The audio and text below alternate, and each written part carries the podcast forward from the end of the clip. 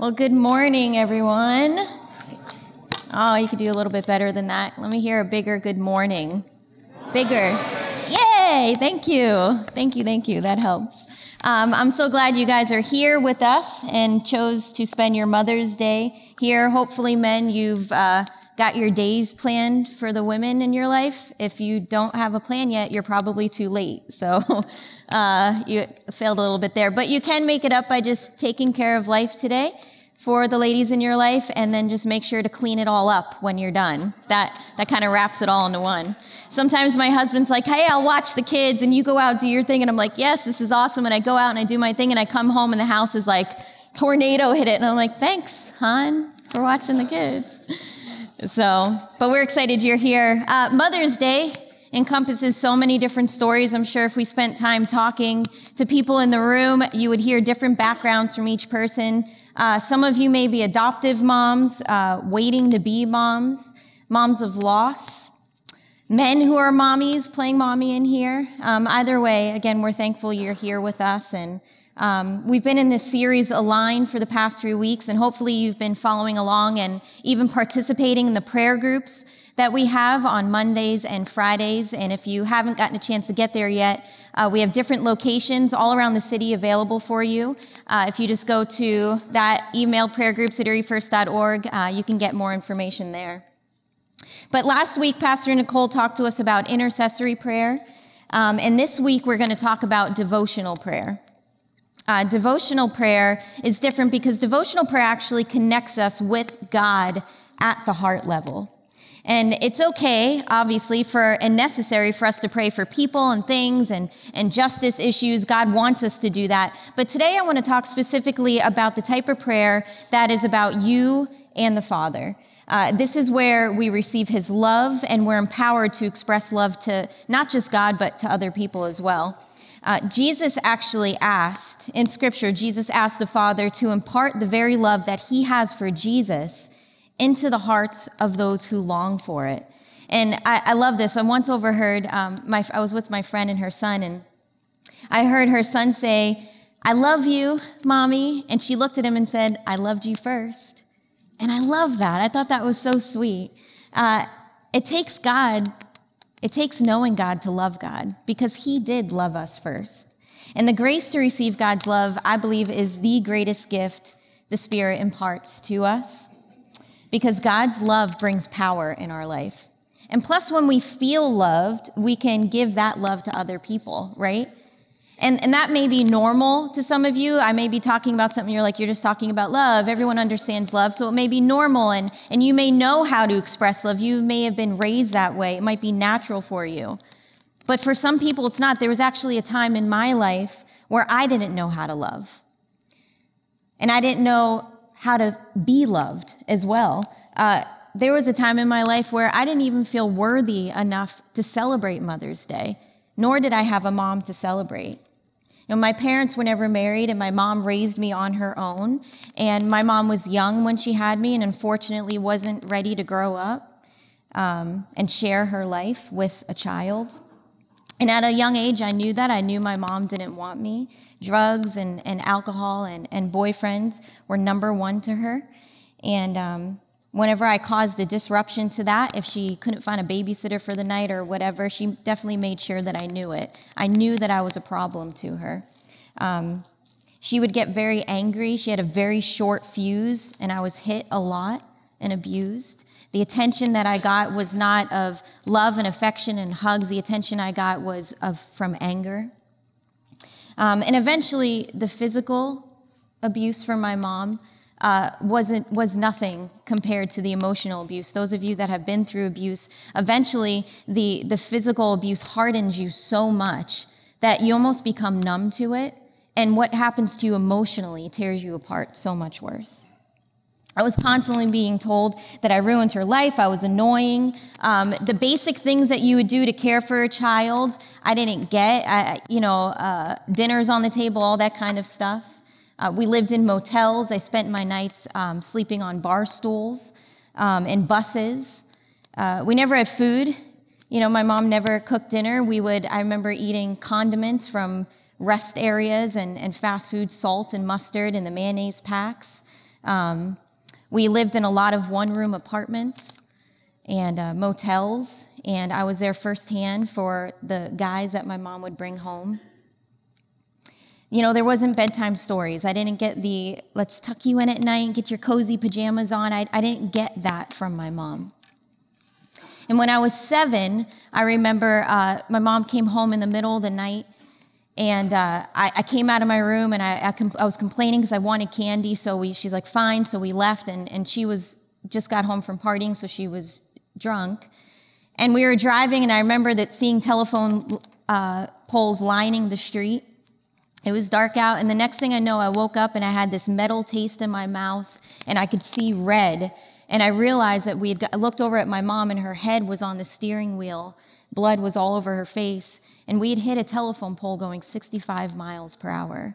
My top teeth went through my bottom lip, and I still have scars from that. And I remember being in the hospital room, and my mom, they, they wheel her in in the wheelchair because we were in two different rooms, and the doctors left and gave us some time. And I remember her looking at me saying, You know, if you didn't ask for candy that night, we would have never left. And that stuck with me. And I remember that very moment was the moment where my heart just, ugh, I hated myself. I felt so guilty. I looked at my mom and I'm like, gosh, she wouldn't, this wouldn't have happened to her if I didn't ask for candy. That was my thought process. So shortly after that, we moved. We moved to the Bronx, uh, where my mom was originally from. And my mom had a new boyfriend, and he uh, very quickly started doing heroin and became very abusive. Um, so I watched a lot of nights as he would as he would abuse her, a lot of screaming um, from her. I remember nights she would uh, run into my room and lock the door, and he would he would sit with a with a knife and just scrape it against the door just to instill fear in us. There was no love, uh, there was no security, no safe, no nothing. those are some things that may cause you to feel love, right? You feel love when you feel safe and secure. I didn't, I didn't get that. So eventually he had hurt her, the new boyfriend, so bad that my dad came back in the picture. Um, I came, I went to live with him and, and uh, my mom and dad actually got back together. That's when we moved to Erie. And uh, I thought we were in this normal family because we were with my grandparents, and my grandparents were from Brooklyn and actually grew up in the old Italian neighborhoods, and my grandfather was in the mafia. And so for me, I'm like, this is great. We've got dinners on the table, we're eating Italian food, Frank Sinatra's on the radio, things are normal, right? But the problem is, is when you're, if you are familiar with a crime family, you grow up in the family where no one is trusted. You're not allowed to talk. Uh, there's a, a lot of swearing and, and but it was the most normal I had in a long time. And for the first time in my life, there was a steady roof over my head, and I felt like I had family around me. Uh, my dad, because he grew up in that kind of family, was very paranoid. He, uh, again, he didn't trust anyone, and so uh, he he was a drug dealer and would travel a lot. And one of the rooms in our in our house were actually padlocked uh, with his drugs and scales and stuff in that room. Uh, I grew up, my phone lines were always tapped for three years. It was just very normal to me that it, just in case my dad couldn't trust me or my mom, because, you know, I was in third grade, I might go tell all of my friends about the stuff he was doing. Uh, but that was very much so my life. There was no stability. That ended 1989 uh, Christmas morning. Uh, I wasn't laying in bed that throughout that night waiting for Santa to come, trying to hear little sounds of reindeer on the roof. Instead, I was listening to my mom and dad argue all night, sounds of things breaking, and I stayed in my room and didn't want to move. And that morning, my dad came in and he said, Put your shoes on, just like that. And I said, Okay. And I put my shoes on and I went out, and instead of Christmas presents, there was broken lamps and furniture everywhere. And that morning, my dad left. Uh, and I soon found out after that he had another family in New York, and I actually have a half sister that I've, I've never met um, that's seven years younger than me. So, anyway, my mom went downhill again, and um, I actually went to Millcreek schools. Uh, she started getting back in the same routine, and, and I still wasn't being taken care of, but instead now I was older.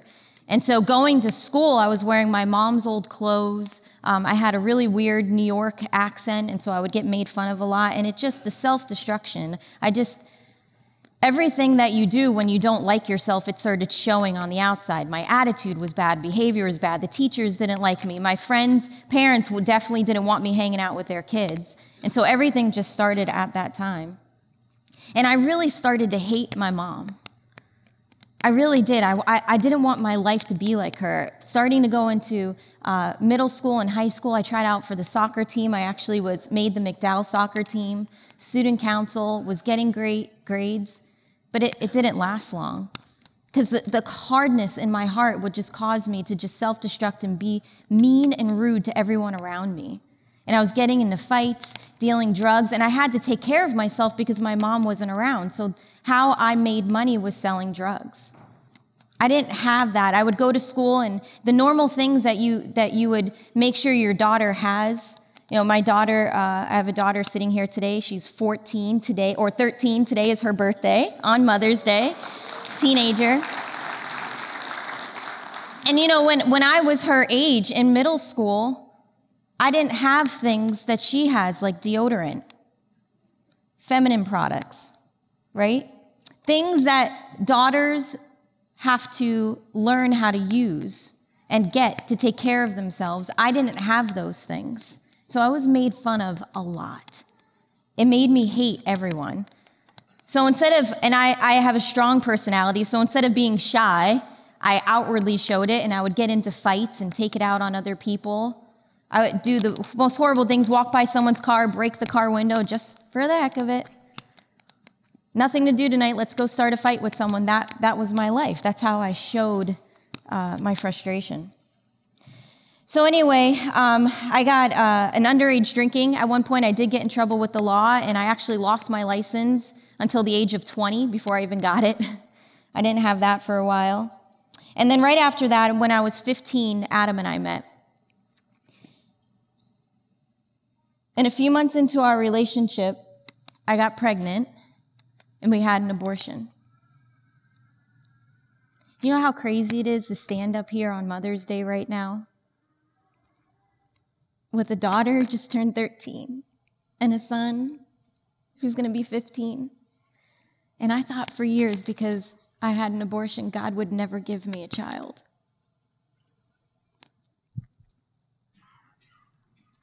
There was no morals between Adam and I. I mean, we were both crazy. My mom was eventually arrested, and I went from child to adult at age 15. Um, and we fought all the time. Our life was a wreck. But fast forward, eventually we gave our lives to Jesus, obviously. Not doing the same thing. right?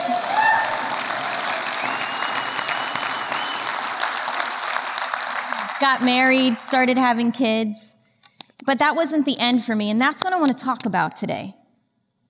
I want to talk about the relationship that gets built when we start our relationship with Jesus. Because when we gave our lives to the Lord, that wasn't the end for us. We still had to kick a lot of addictions.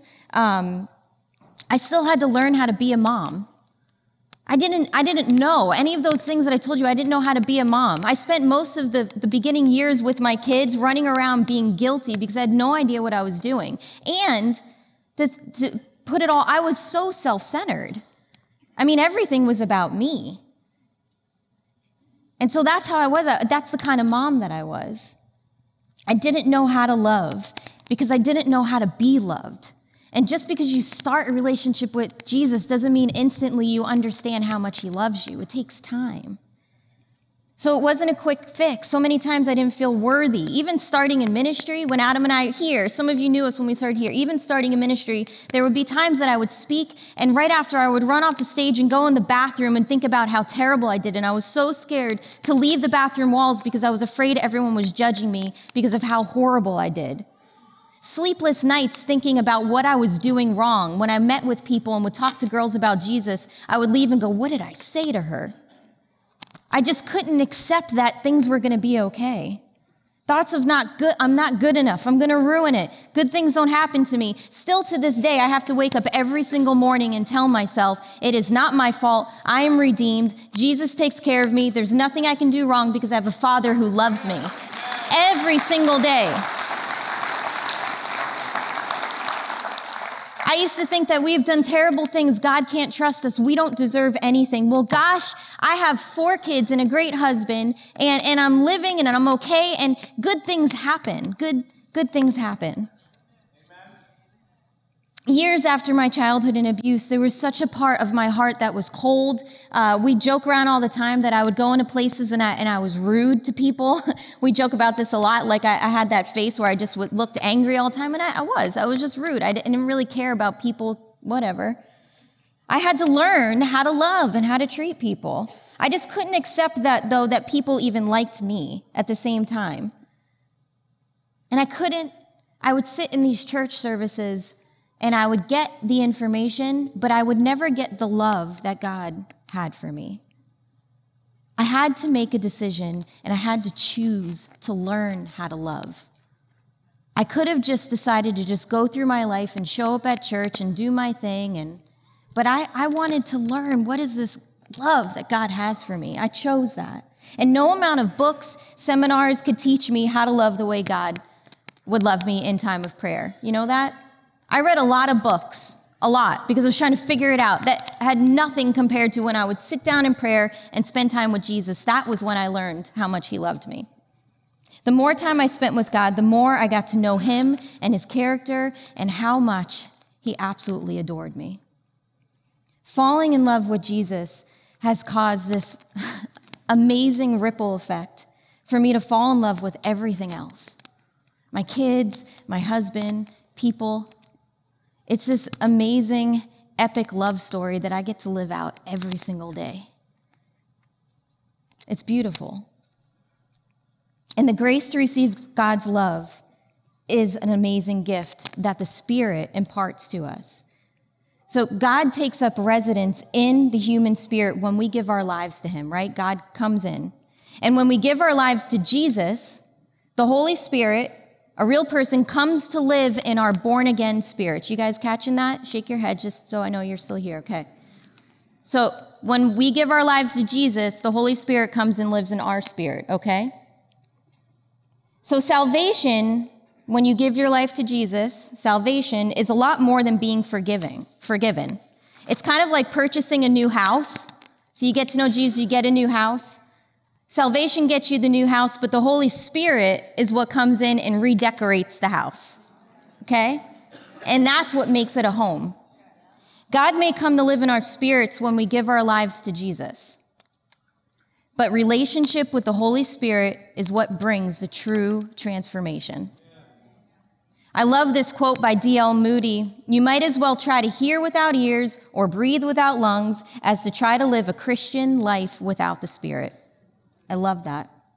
Paul wrote this prayer in Ephesians 3 14, 16. For this reason, I kneel before the Father, from whom every family in heaven and on earth derives its name. I pray that out of his glorious riches, he may strengthen you with power through his Spirit in your inner being. The inner being he's talking about here is our soul. Every human has three parts. Okay, track with me. Every human has three parts spirit, soul, and flesh. Our bodies are our physical selves, obviously, right? Everyone pinch their arm like this, gently, don't hurt yourself. Okay? That's your flesh, that's your physical self. Our souls, which is what Paul is talking about in that scripture, are like our personalities, our mind, emotions. And then our spirit, our spirit is where Holy Spirit and God literally lives in us. And I like this way of saying it. Um, I read in the, the book, I like this way. We are a spirit, okay? We are a spirit. We have a soul, and we live in a body. There's no way we can go deep with God with a dull spirit. There's no way. There's no way we can go deep with God with a dull spirit. The more we engage our minds with the Spirit, the more our minds and emotions are renewed. The more I spend time with Jesus, the more I realized the more my mind understood and my emotions understood how loved I was. Similar to exercise, exercise increases our physical strength, right? Devotion to the Father increases our spiritual strength. Devotion, uh, and just as an exercise, I know this a little too well, we don't always see the results right away, but don't give up like I do. because it takes time for you to see the results. Okay? So strengthening your spirit is very similar to strengthening your body as an exercise, okay? And how we strengthen our spirit is through prayer. Devotion strengthen our inner man, our soul, by renewing our minds and emotions as we talk to Him.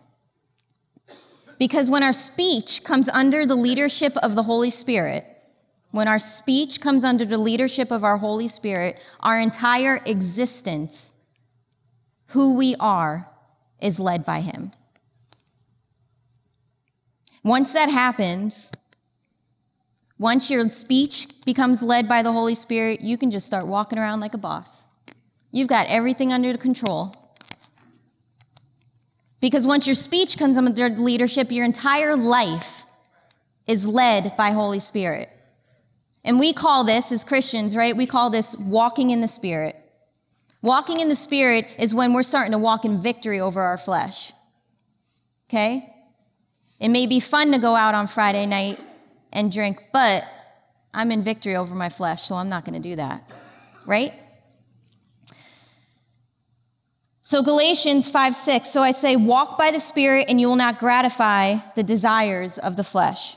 We understand in here that there's a war going on inside every believer. And the flesh is a sinful, flesh versus spirit, right? So your flesh is in a battle with your spirit. The flesh is like your sinful desires, alcoholism, gluttony, eating too much pizza, and then the sinful emotions, guilt from eating too much pizza, uh, bitterness, anger, all of that stuff, and so on, right? So, in the midst of our battles, our focus should be on the Holy Spirit. You don't want to put more focus on denying those sinful natures. So when you're battling and you're feeling those emotions, you don't want to pay attention to those, those feelings. You want to pay attention to Holy Spirit. Holy Spirit is the victory, and we want to focus on the victory. Once we focus on the victory, we're focusing on the relationship. When we focus on relationship with Holy Spirit, that's when the victory comes. Devotions, devotional prayer supernaturally strengthens our hearts and gives us power to stand against compromise, fear, rejection, etc.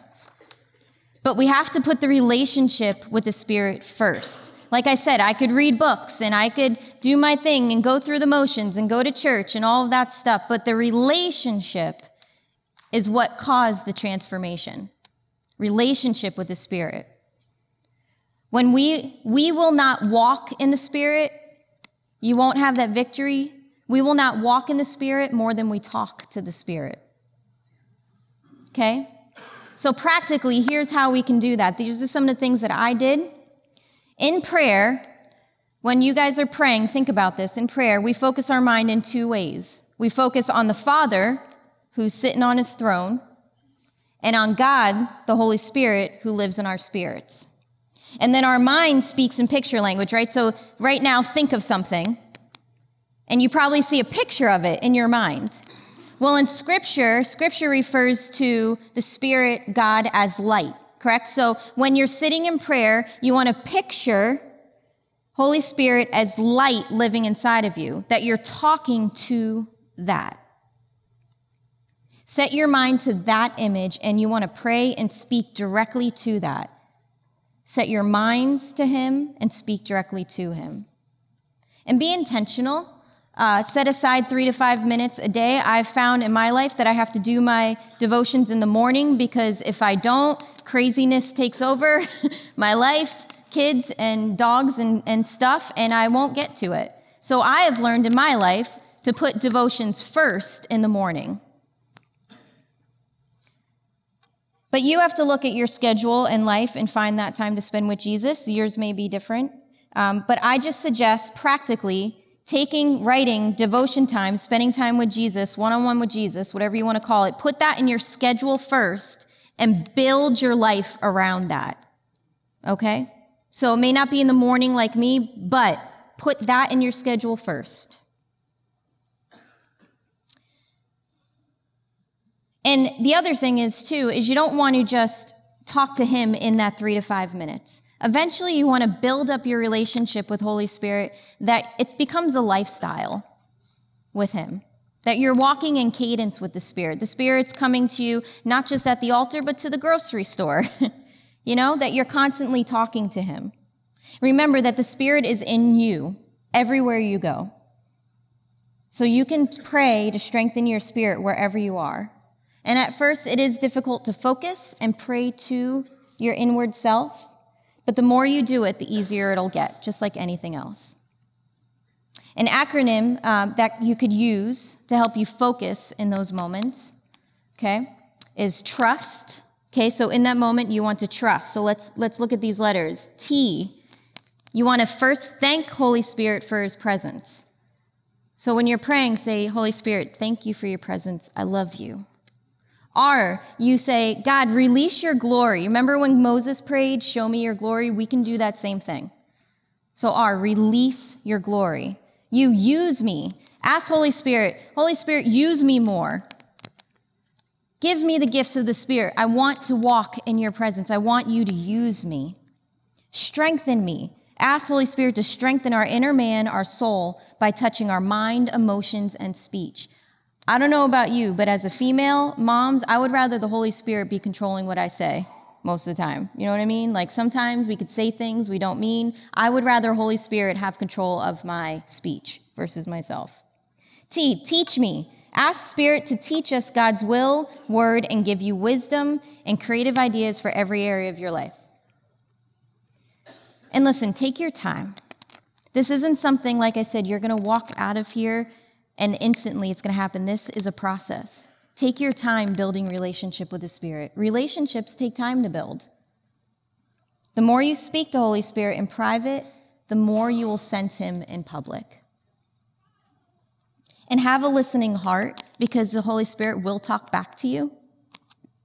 And it won't be in the way that God does, like in that still, small voice. Instead, you may get impressions, your emotions may be sensitized, but you will feel Holy Spirit's nearness.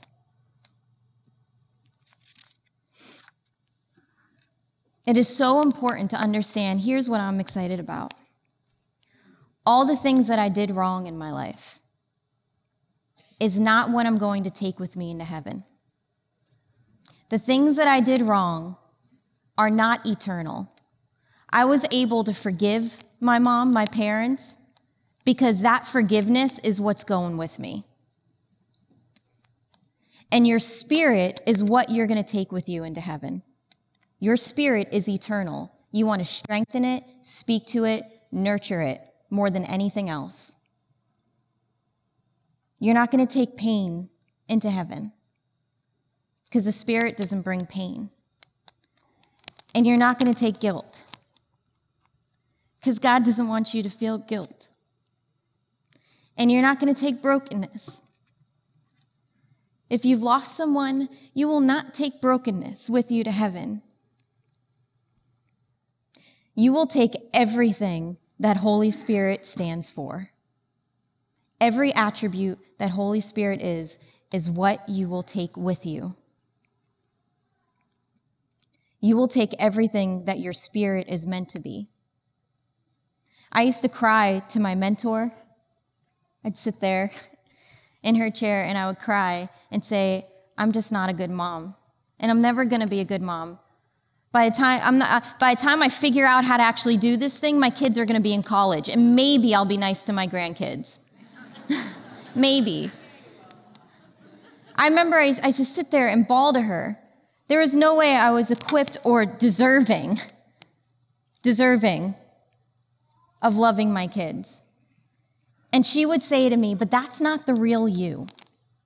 That is not the real you. Your flesh may be weak, but your spirit is strong because the spirit is the real you. If you're sitting here right now, guilty, broken, whatever it is, that is not you. If there has been a point where you have accepted Jesus in your heart, the Spirit's living in you, that is now the real you. The Holy Spirit is in you. And she would tell you, tell me that the Holy Spirit will give you every gift that you would ever need as a mother. The Holy Spirit will comfort you and guide you way better than you could have ever got from an earthly mom. I've realized that mothering altogether, mothering is loving, and just as being a mother doesn't naturally happen for some people or or they're not taught it at a young age, It wasn't natural for me, but I learned and I strengthened and built relationship with the thing that could make me a good mother. Because I couldn't do it on my own, but Holy Spirit taught me how to do that. Mothering doesn't have to be defined at all by our relationships with our real moms. I was so scared I was going to turn out like my mom. So, I mean, I mean, I, I would say something and it would sound like her and it would devastate me. I was in so much fear over that. But mothering isn't defined by our relationships with our real mothers or even our ability to give birth or raise children. Mothering isn't defined by that. You can love and care for others as adoptive parents, fathers, mentors, Christ followers. There's been multiple people in my life that have been more of a mother to me than my own mom. I got the mothering from that, and you can be that for someone else as well. Loving and caring isn't defined by how you grew up or what society says. And thank God, because here's, because uh, I'm failing. If I'm not being the mom compared to society, then I failed. Because here's what society says here's how to be a mom in 2017. Make sure you write this down how to be a mom in 2017. Make sure your children's academic, emotional, psychological, mental, spiritual, physical, nutritional, and social needs are met while being careful not to overstimulate, understimulate, helicopter, or neglect them in a screen free, processed foods free, GMO free, negative energy free, plastic free, body positive, socially conscious, egalitarian, whatever that even means, but also, but also authoritative, nurturing but fostering of independence, gentle but not overly permissive, pesticide free, two story, multilingual home, preferably in a cul de sac because it's safer for their bike, okay? With the backyard and probably 1.5 siblings spaced at least two years apart for proper attention. Oh, and don't forget the coconut oil. That's important. I failed. I failed multiple times. And here's what's funny how to be a mom in literally every generation before ours feed them sometimes. it's pretty accurate. Raising kids to be safe and happy and comfortable is just unrealistic. Safe and happy is not what's promised in Scripture either. That's not how God parents us. God doesn't parent us that way. So why would we parent that way? In Romans 8:28, and we know that in all things God works for the good of those who love him, who have been called according to his purpose. Okay, we read that part and we go, "Oh, God's going to give me everything because I want it." No, you have to read on. And when you continue to read, it says, "For those God foreknew, he also predestined to be conformed to the image of his son." Conformed to the image of Jesus, being come, becoming one with him is not an easy process. God has messy, real work to do in our kids. They're born into sin just like us. So, micromanaging them, striving for this Pinterest perfect life that I will never achieve. If any of you are good, we should have like Pinterest classes or something. But striving for a Pinterest perfect life so our kids don't struggle or fail is really doing a disservice to them. We cannot do that. We have to be courageous enough to allow God to finish the work in them. What we need is courage. Our job is not to shield them, but parent them with wisdom and discernment. Mothering relationships is really just this bittersweet journey. Bittersweet in that the journey is both bitter and sweet, and I think we need both. I think sweet is nice, but bitter is where the real beauty happens. That's where the complexity is and the depth. And Mother's Day is bittersweet for most. Maybe you have pain because your mother did or couldn't love you well. Maybe you live in fear for your children, or you have a child with special needs. Maybe you don't feel like a good mom. Gosh, if you don't feel like a good mom, I want you to know that God knows and you and loves you and sees you right where you're at.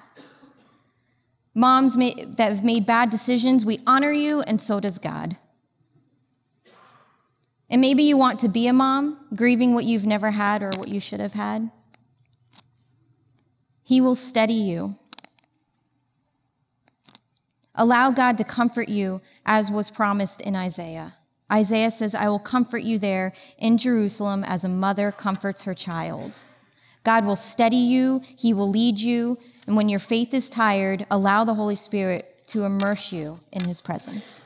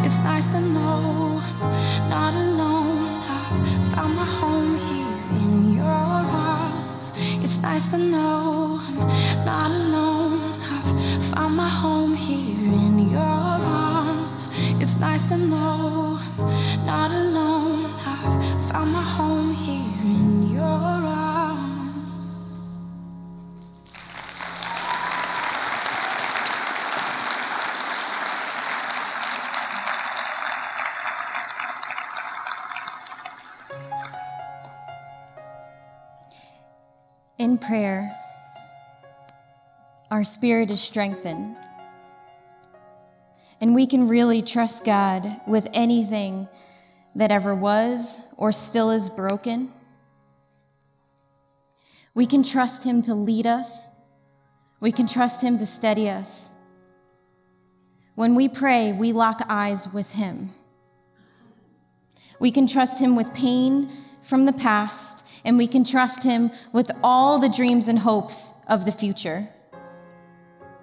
From here, don't let this just be another service and go on with your day. Take what God's told you.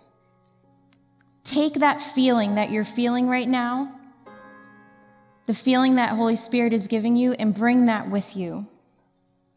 Take the steps that we talked about and find time to spend with Jesus daily in prayer. Attend a prayer group. We've got a lot of them happening right now. And join us in worshiping with Him at the end of the series on June 4th in the evening. We're going to have a worship night to praise Him because, gosh, He deserves it. When my flesh and soul tries to creep in with all the junk, my spirit reminds me that He is good. He is for us, He loves us, He is with us, he can heal what is broken, and He can restore what is lost. He can lead and guide beyond our reach. He is paying attention. He knows where you're sitting right this very moment. He is paying attention. He will see you through birth and death and loss and gain. God is good. So I pray today, I pray, God, God, I pray to you for strength in our spirits. God, I give you every single person in this room and I ask for your presence to continually guide them. God, for you to restore what is broken and what has been lost. God, I pray that you are not just with us on Sunday mornings, but we understand and experience your spirit throughout the week, God, throughout our entire life. We want you to lead us. We want you to have victory over our lives. God, we understand that we are not ashamed, we are not scared, but we are redeemed because of you, God. And we are so thankful for that. So we want to give you all the honor and all the glory and all the power for everything that you've done in our life. And God, I claim that over every single person in this room, that their story, their brokenness will become a testimony to talk about how great you are, God. We thank you. We thank you for your Son and for your Holy Spirit. We thank you for the opportunity to build relationship with them through prayer. We love you, God. Amen. Have a great Sunday. Happy Mother's Day.